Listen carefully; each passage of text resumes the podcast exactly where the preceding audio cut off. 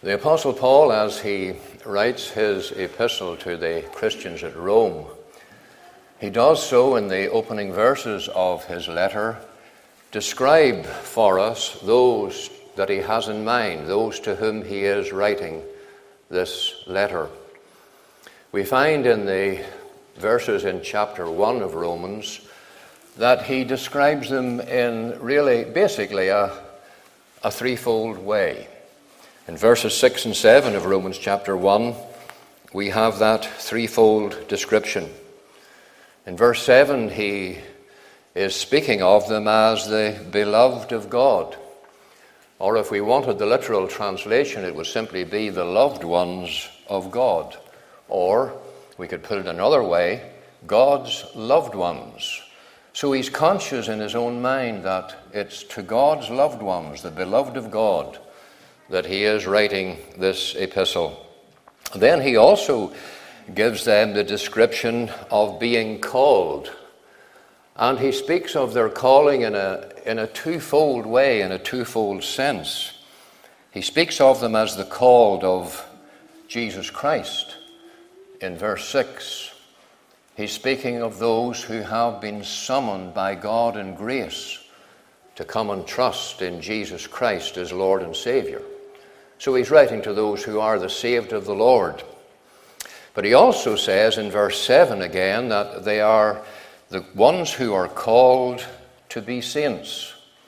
They have received that effectual call in the gospel, and they're now saved by God's grace, and they can be rightly described as saints. And the meaning of the word saints is that the set apart ones, those that have been set apart from sin unto holiness, those that have been set apart from Satan or the devil unto God, they're called to a life of separation from sin and a life of separation unto godliness and unto holiness.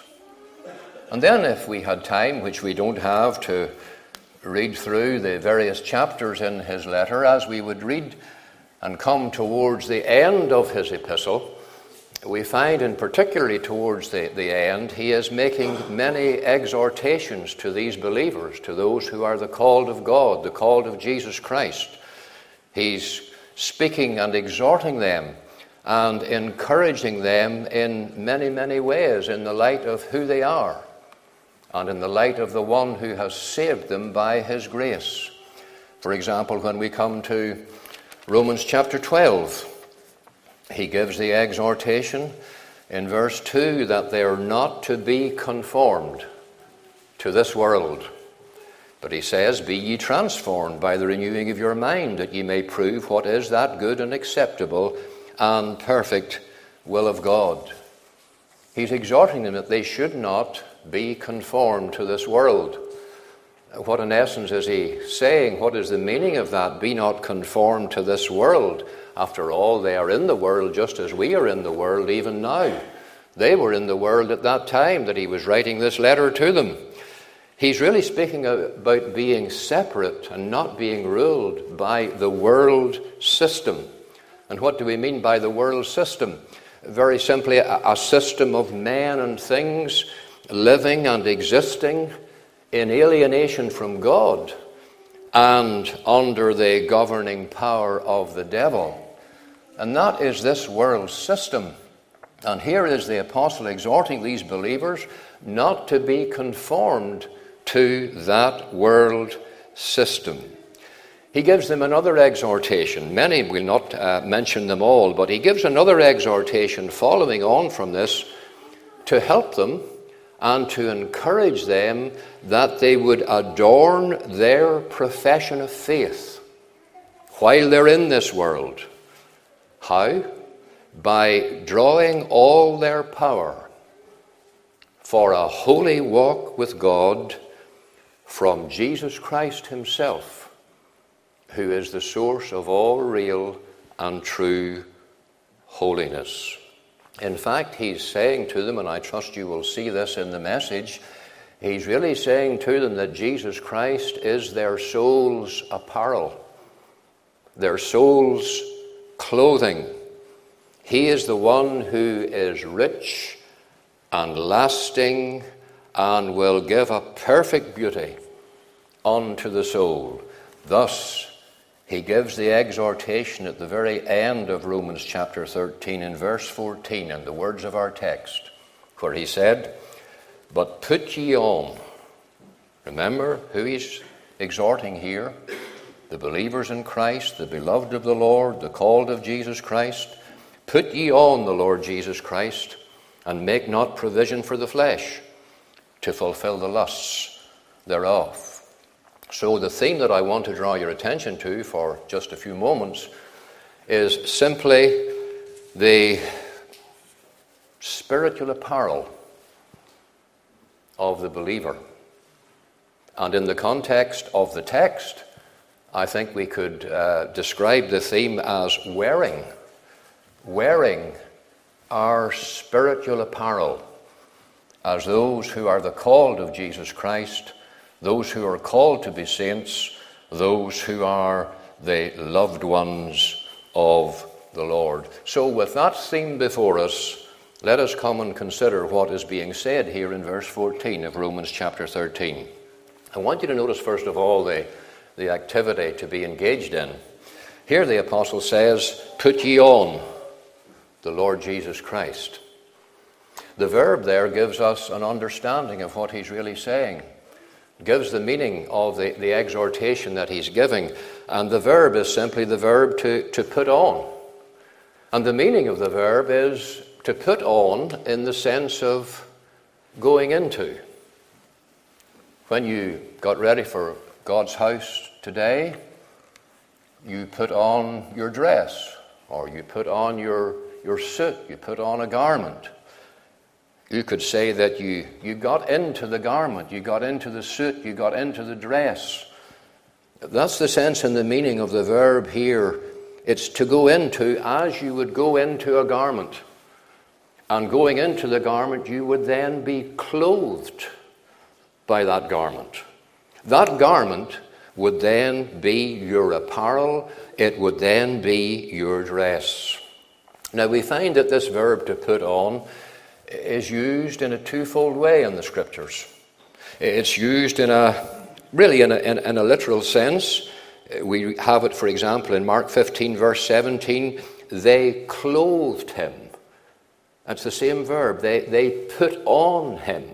They clothed him with purple and plaited a crown of thorns and put it about his head. We have the same verb again in Mark 1 and verse 6.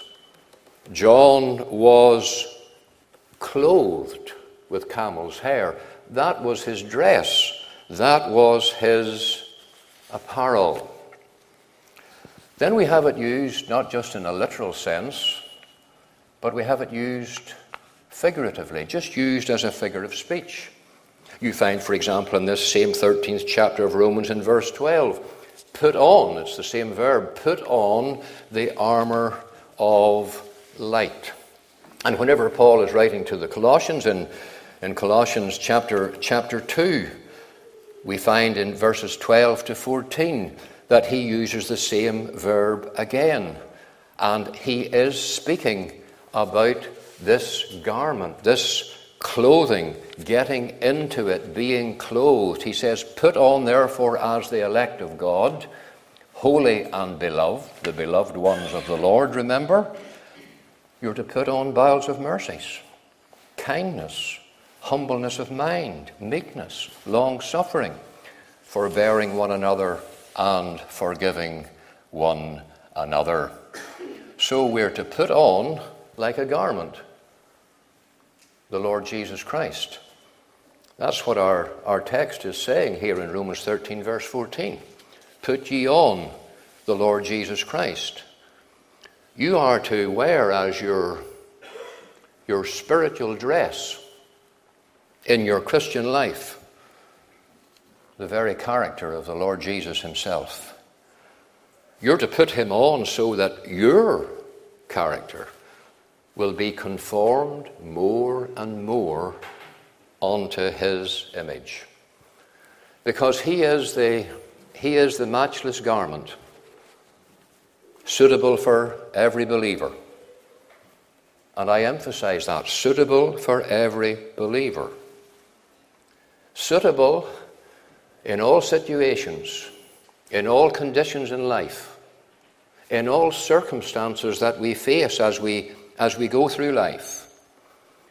You know how it is if we think of the physical garment.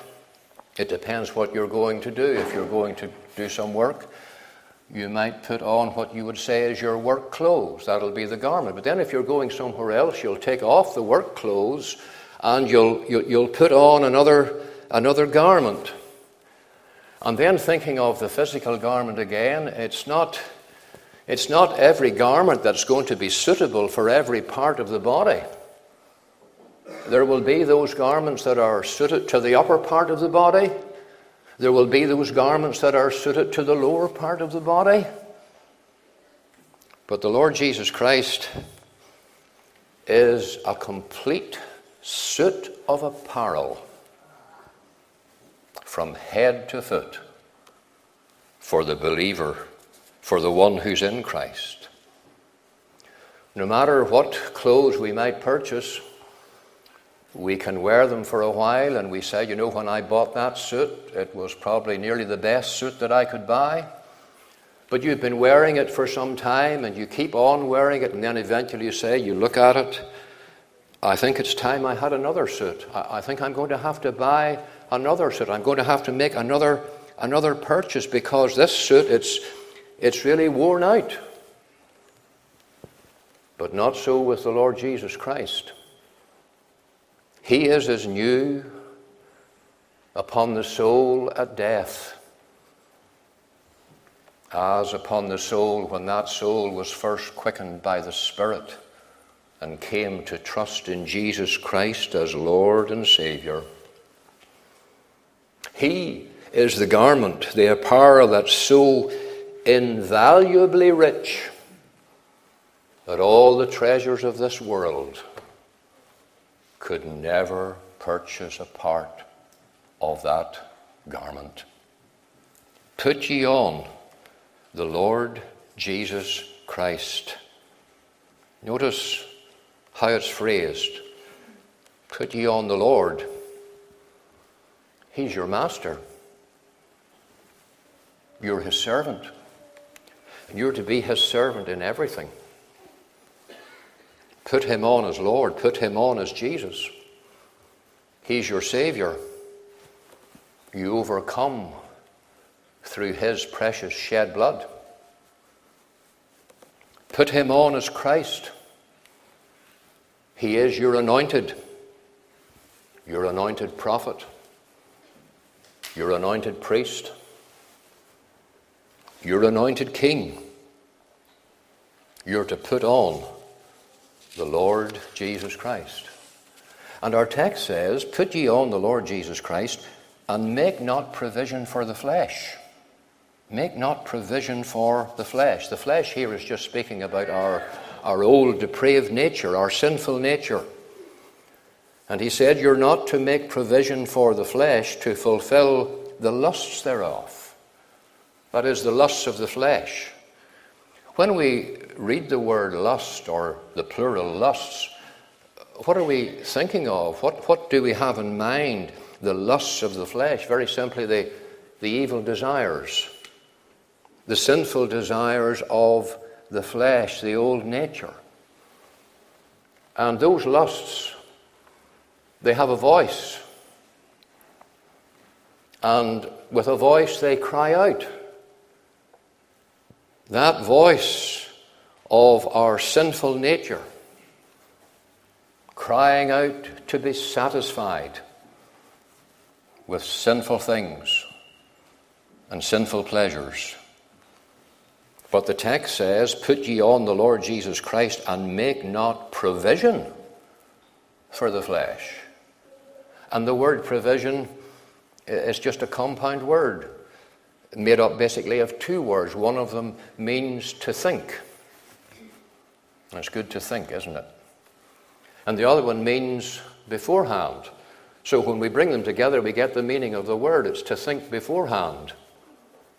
If you are going to make provision, you maybe have invited some friend or friends to your home, And you're going to think beforehand before they come. Maybe they're coming for dinner, maybe they're coming for tea. You're going to think beforehand, you're going to do that in order to make provision for them. Well, here the text says, Put ye on the Lord Jesus Christ and make not provision for the flesh. And remember to whom he's writing. He's writing to God's loved ones, and they're in Rome. And Roman society was a society that set out to make abundant provision for the flesh, for the old sinful nature. And he's now writing to these saints of God, and he's saying, Put ye on the Lord Jesus Christ and make not provision for the flesh when those lusts of the flesh cry out for satisfaction. Make certain that you have on the Lord Jesus as your spiritual garment, your, your spiritual apparel, so that it's seen that He is your spiritual apparel. When we put on a garment of whatever kind, others can see what kind of a garment it is. And so we should have put on the Lord Jesus, the Lord Jesus Christ, as our text says, so that others will behold Him and see Him as we seek to live for Him. But you might say, well, that's fine, preacher. You're telling us about the exhortation to put on the Lord Jesus Christ and make not provision for the flesh, but how do I do that? How do I put on the Lord Jesus Christ and therefore not make any kind of provision for the flesh? Well, that brings us, secondly, to speak to you about what we need to have an awareness of. An awareness of. By that I mean an awareness in our, in our own mind and in our own thoughts. Some some simple things, but very, very important things that we need to have an awareness of. We need to have an awareness of our acceptance in Christ. Our acceptance in Christ. And we need to be aware of what that really means.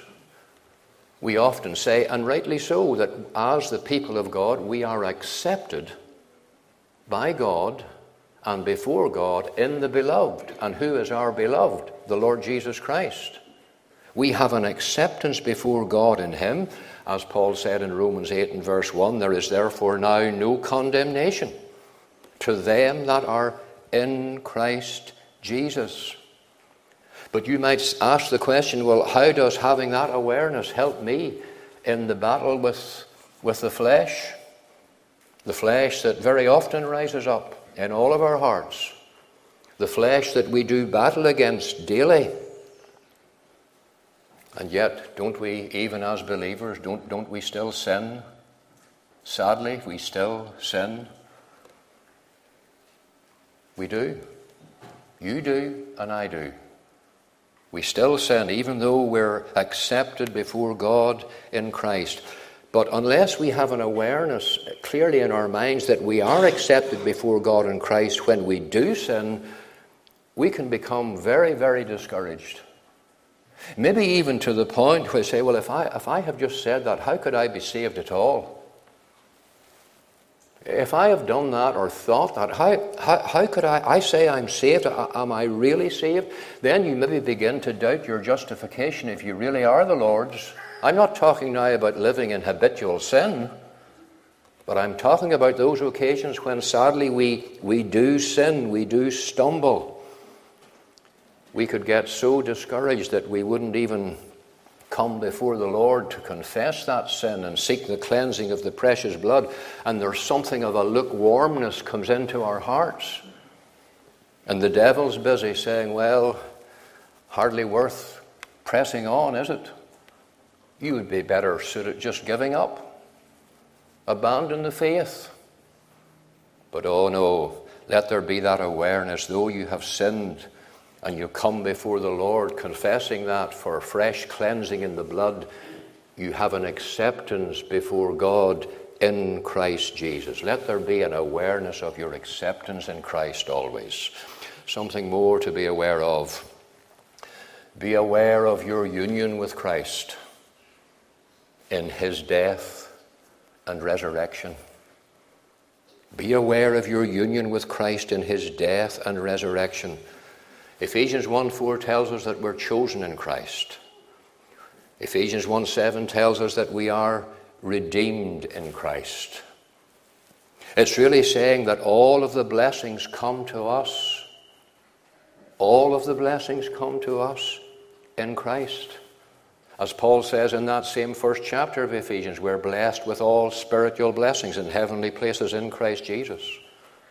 So he's really, in effect, telling us that the Lord Jesus Christ is the great reservoir of all the blessings that God will convey to his loved ones, to all who are the beloved of him all those blessings come from Jesus Christ. But then the question might arise in the mind well, how does God get someone who was a sinner into contact with all the saving merit that's in Christ? And that's a good question. And there's an answer from the scriptures. And Ephesians chapter 2 gives us, gives us that answer. I'm going to turn to it for just a moment. Because remember, we asked the question how does God get us into contact with the saving merit that's in Christ? And when we're speaking about being in Christ, we're speaking about being in union with Christ by faith. That's how we're in union with Christ. It's by faith, believing on Him. But in Ephesians chapter 2, you'll notice in verses 5 and 6, there are Three, three verbs again here mentioned. Verse 5 Even when we were dead in sins, hath quickened us, made us alive. Paul's writing to these Ephesian believers, and he's making the contrast in chapter 2 with what they once were out of Christ in their unsaved days and what they are now in Christ when the Lord saved them. And he says, Ye were dead in sins, but you have been quickened, hath quickened us together with Christ. Then you come to verse 6 of Ephesians 2, another verb, and hath raised us up. Raised us up.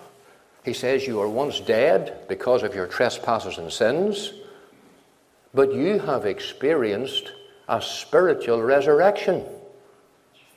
You have been raised out of the, out of the grave of sin. You have known the quickening of the Holy Spirit of God in your heart and in your life. So you have been, you have been raised up. And then again in verse 6 and made us sit. Made us sit. So we've got the quickening, being made alive unto God. We've got the raising up and then made sit. This is life life eternal, life imparted in the quickening, being made alive towards God, the regenerating power of the Holy Spirit, the manifestation of that life, a spiritual resurrection has taken place. And then there is also the exaltation of that life. And he's wanting them to understand how this has all come about.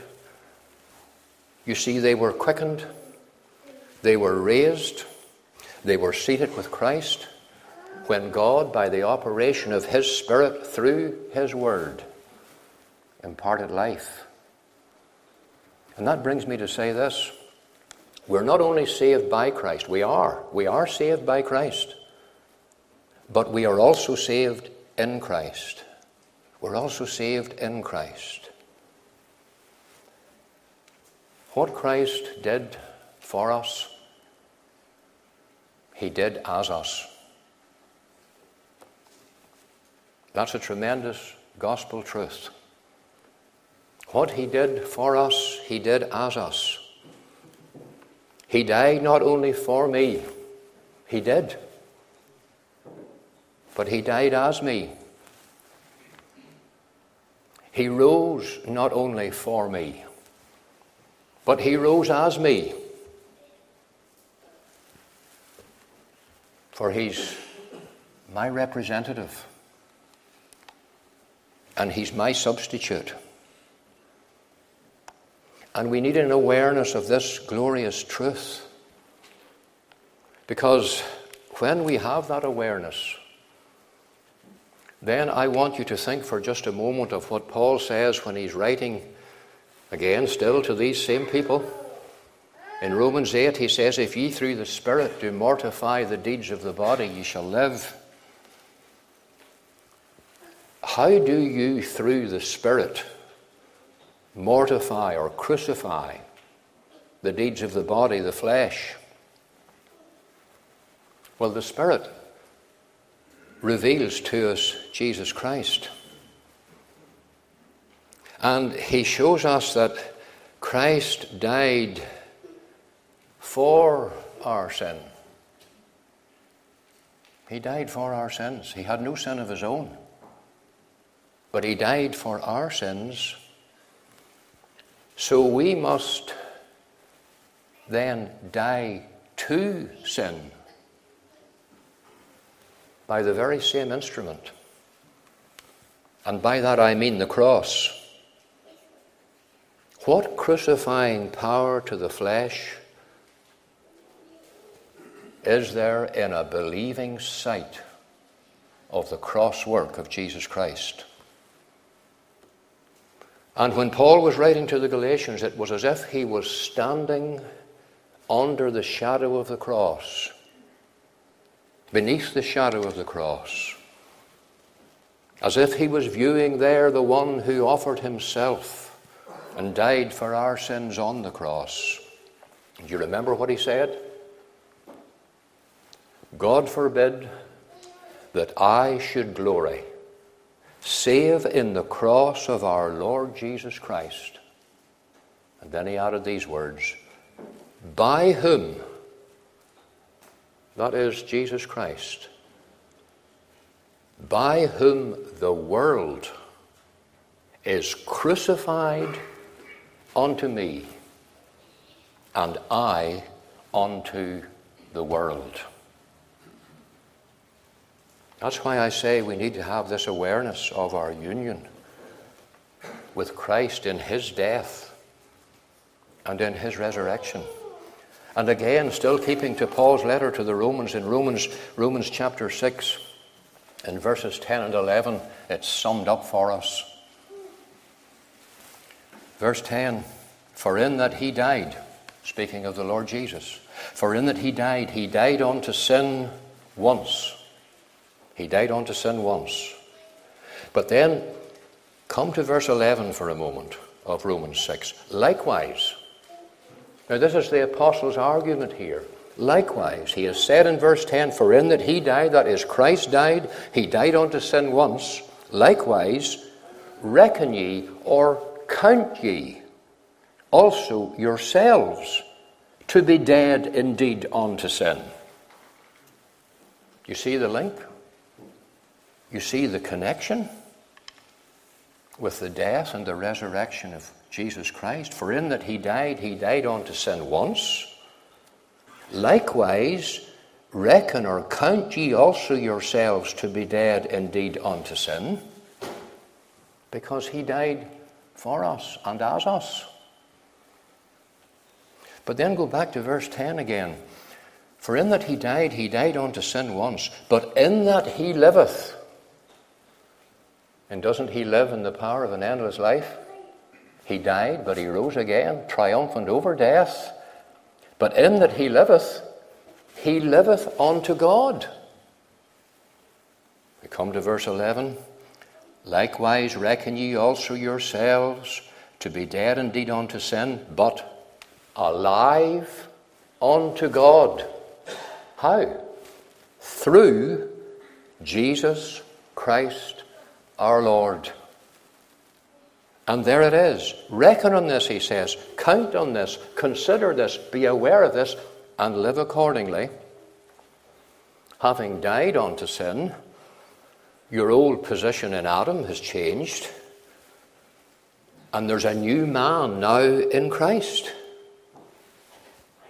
And there is now a living unto God. That's why, still in Romans chapter 6, in verse 12, Paul went on to say, Let not sin therefore reign in your mortal body, because Christ, by his death and resurrection, has broken the reigning power of sin. Likewise, then, reckon on that, count on that, let not sin therefore reign in your mortal body, that ye should obey it in the lusts thereof.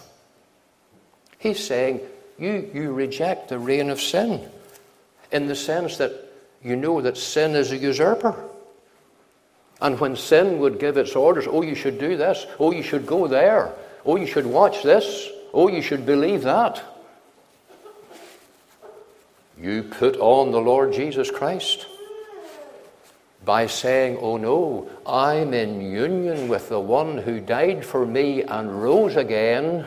I'm in union with him, and in him I died to your lordship. I died to your mastery. And I'm a new creature.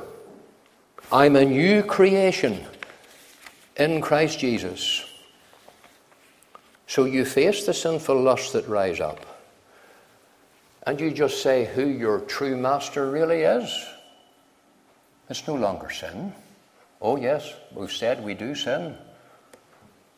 But we don't go about habitually sinning, do we?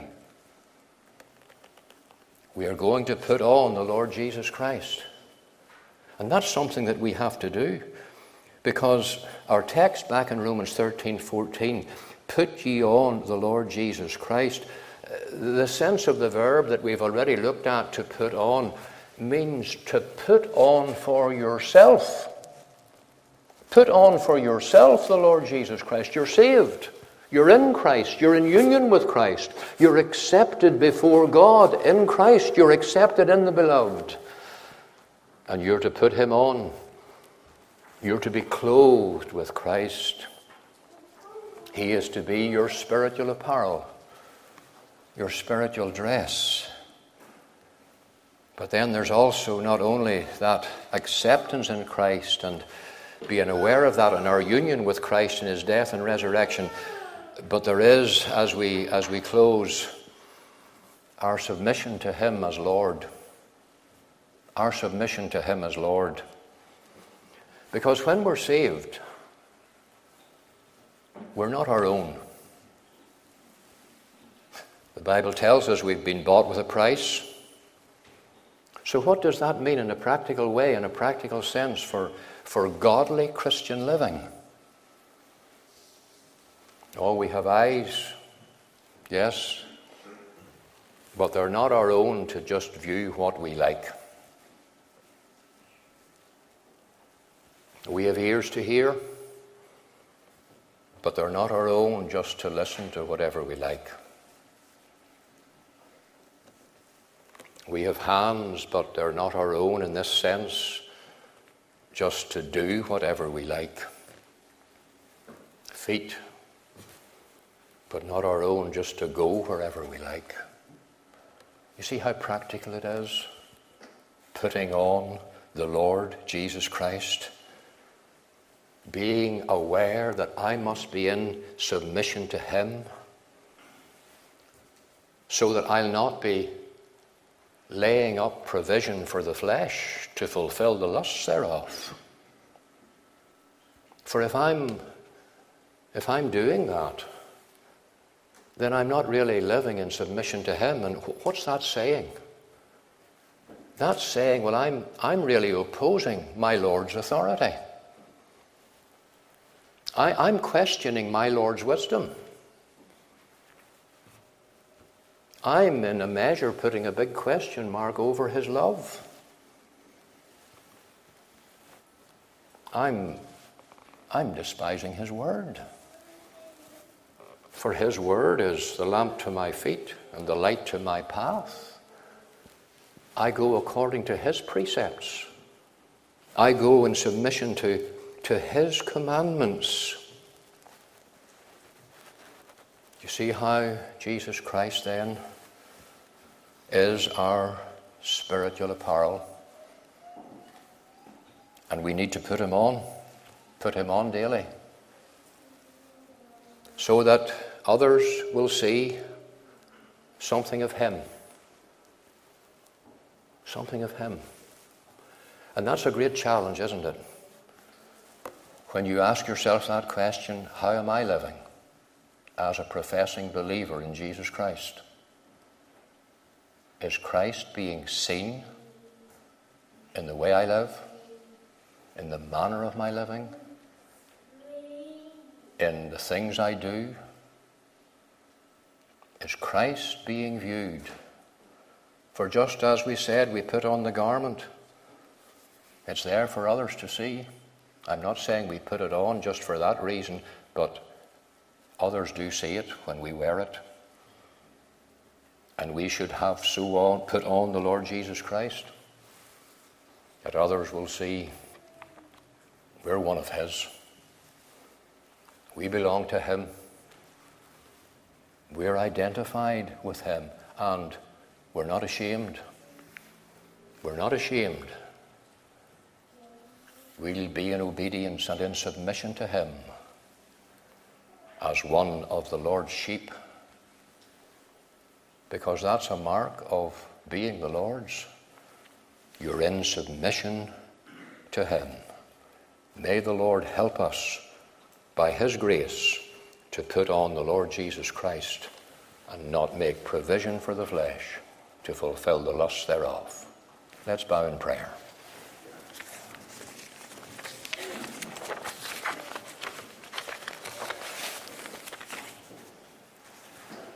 Our gracious God and Father in heaven,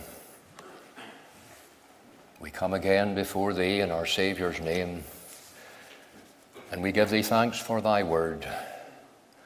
And we ask that Thou wilt take Thy truth this day and apply it in the power of Thy Spirit to each of our hearts. Help us daily to put on the Lord Jesus Christ and not make provision for the flesh to fulfill the lusts thereof. How we thank Thee for the one who died as our representative and our substitute, the one who rose again, and the one who is even now at Thy right hand, who ever lives to make intercession for us. We ask that Thou wilt be pleased to separate us now in thy fear and with thy blessing. And may the grace of the Lord Jesus Christ and the love of God and the fellowship of the Holy Spirit be the abiding portion of each of God's children, now and forevermore. Amen.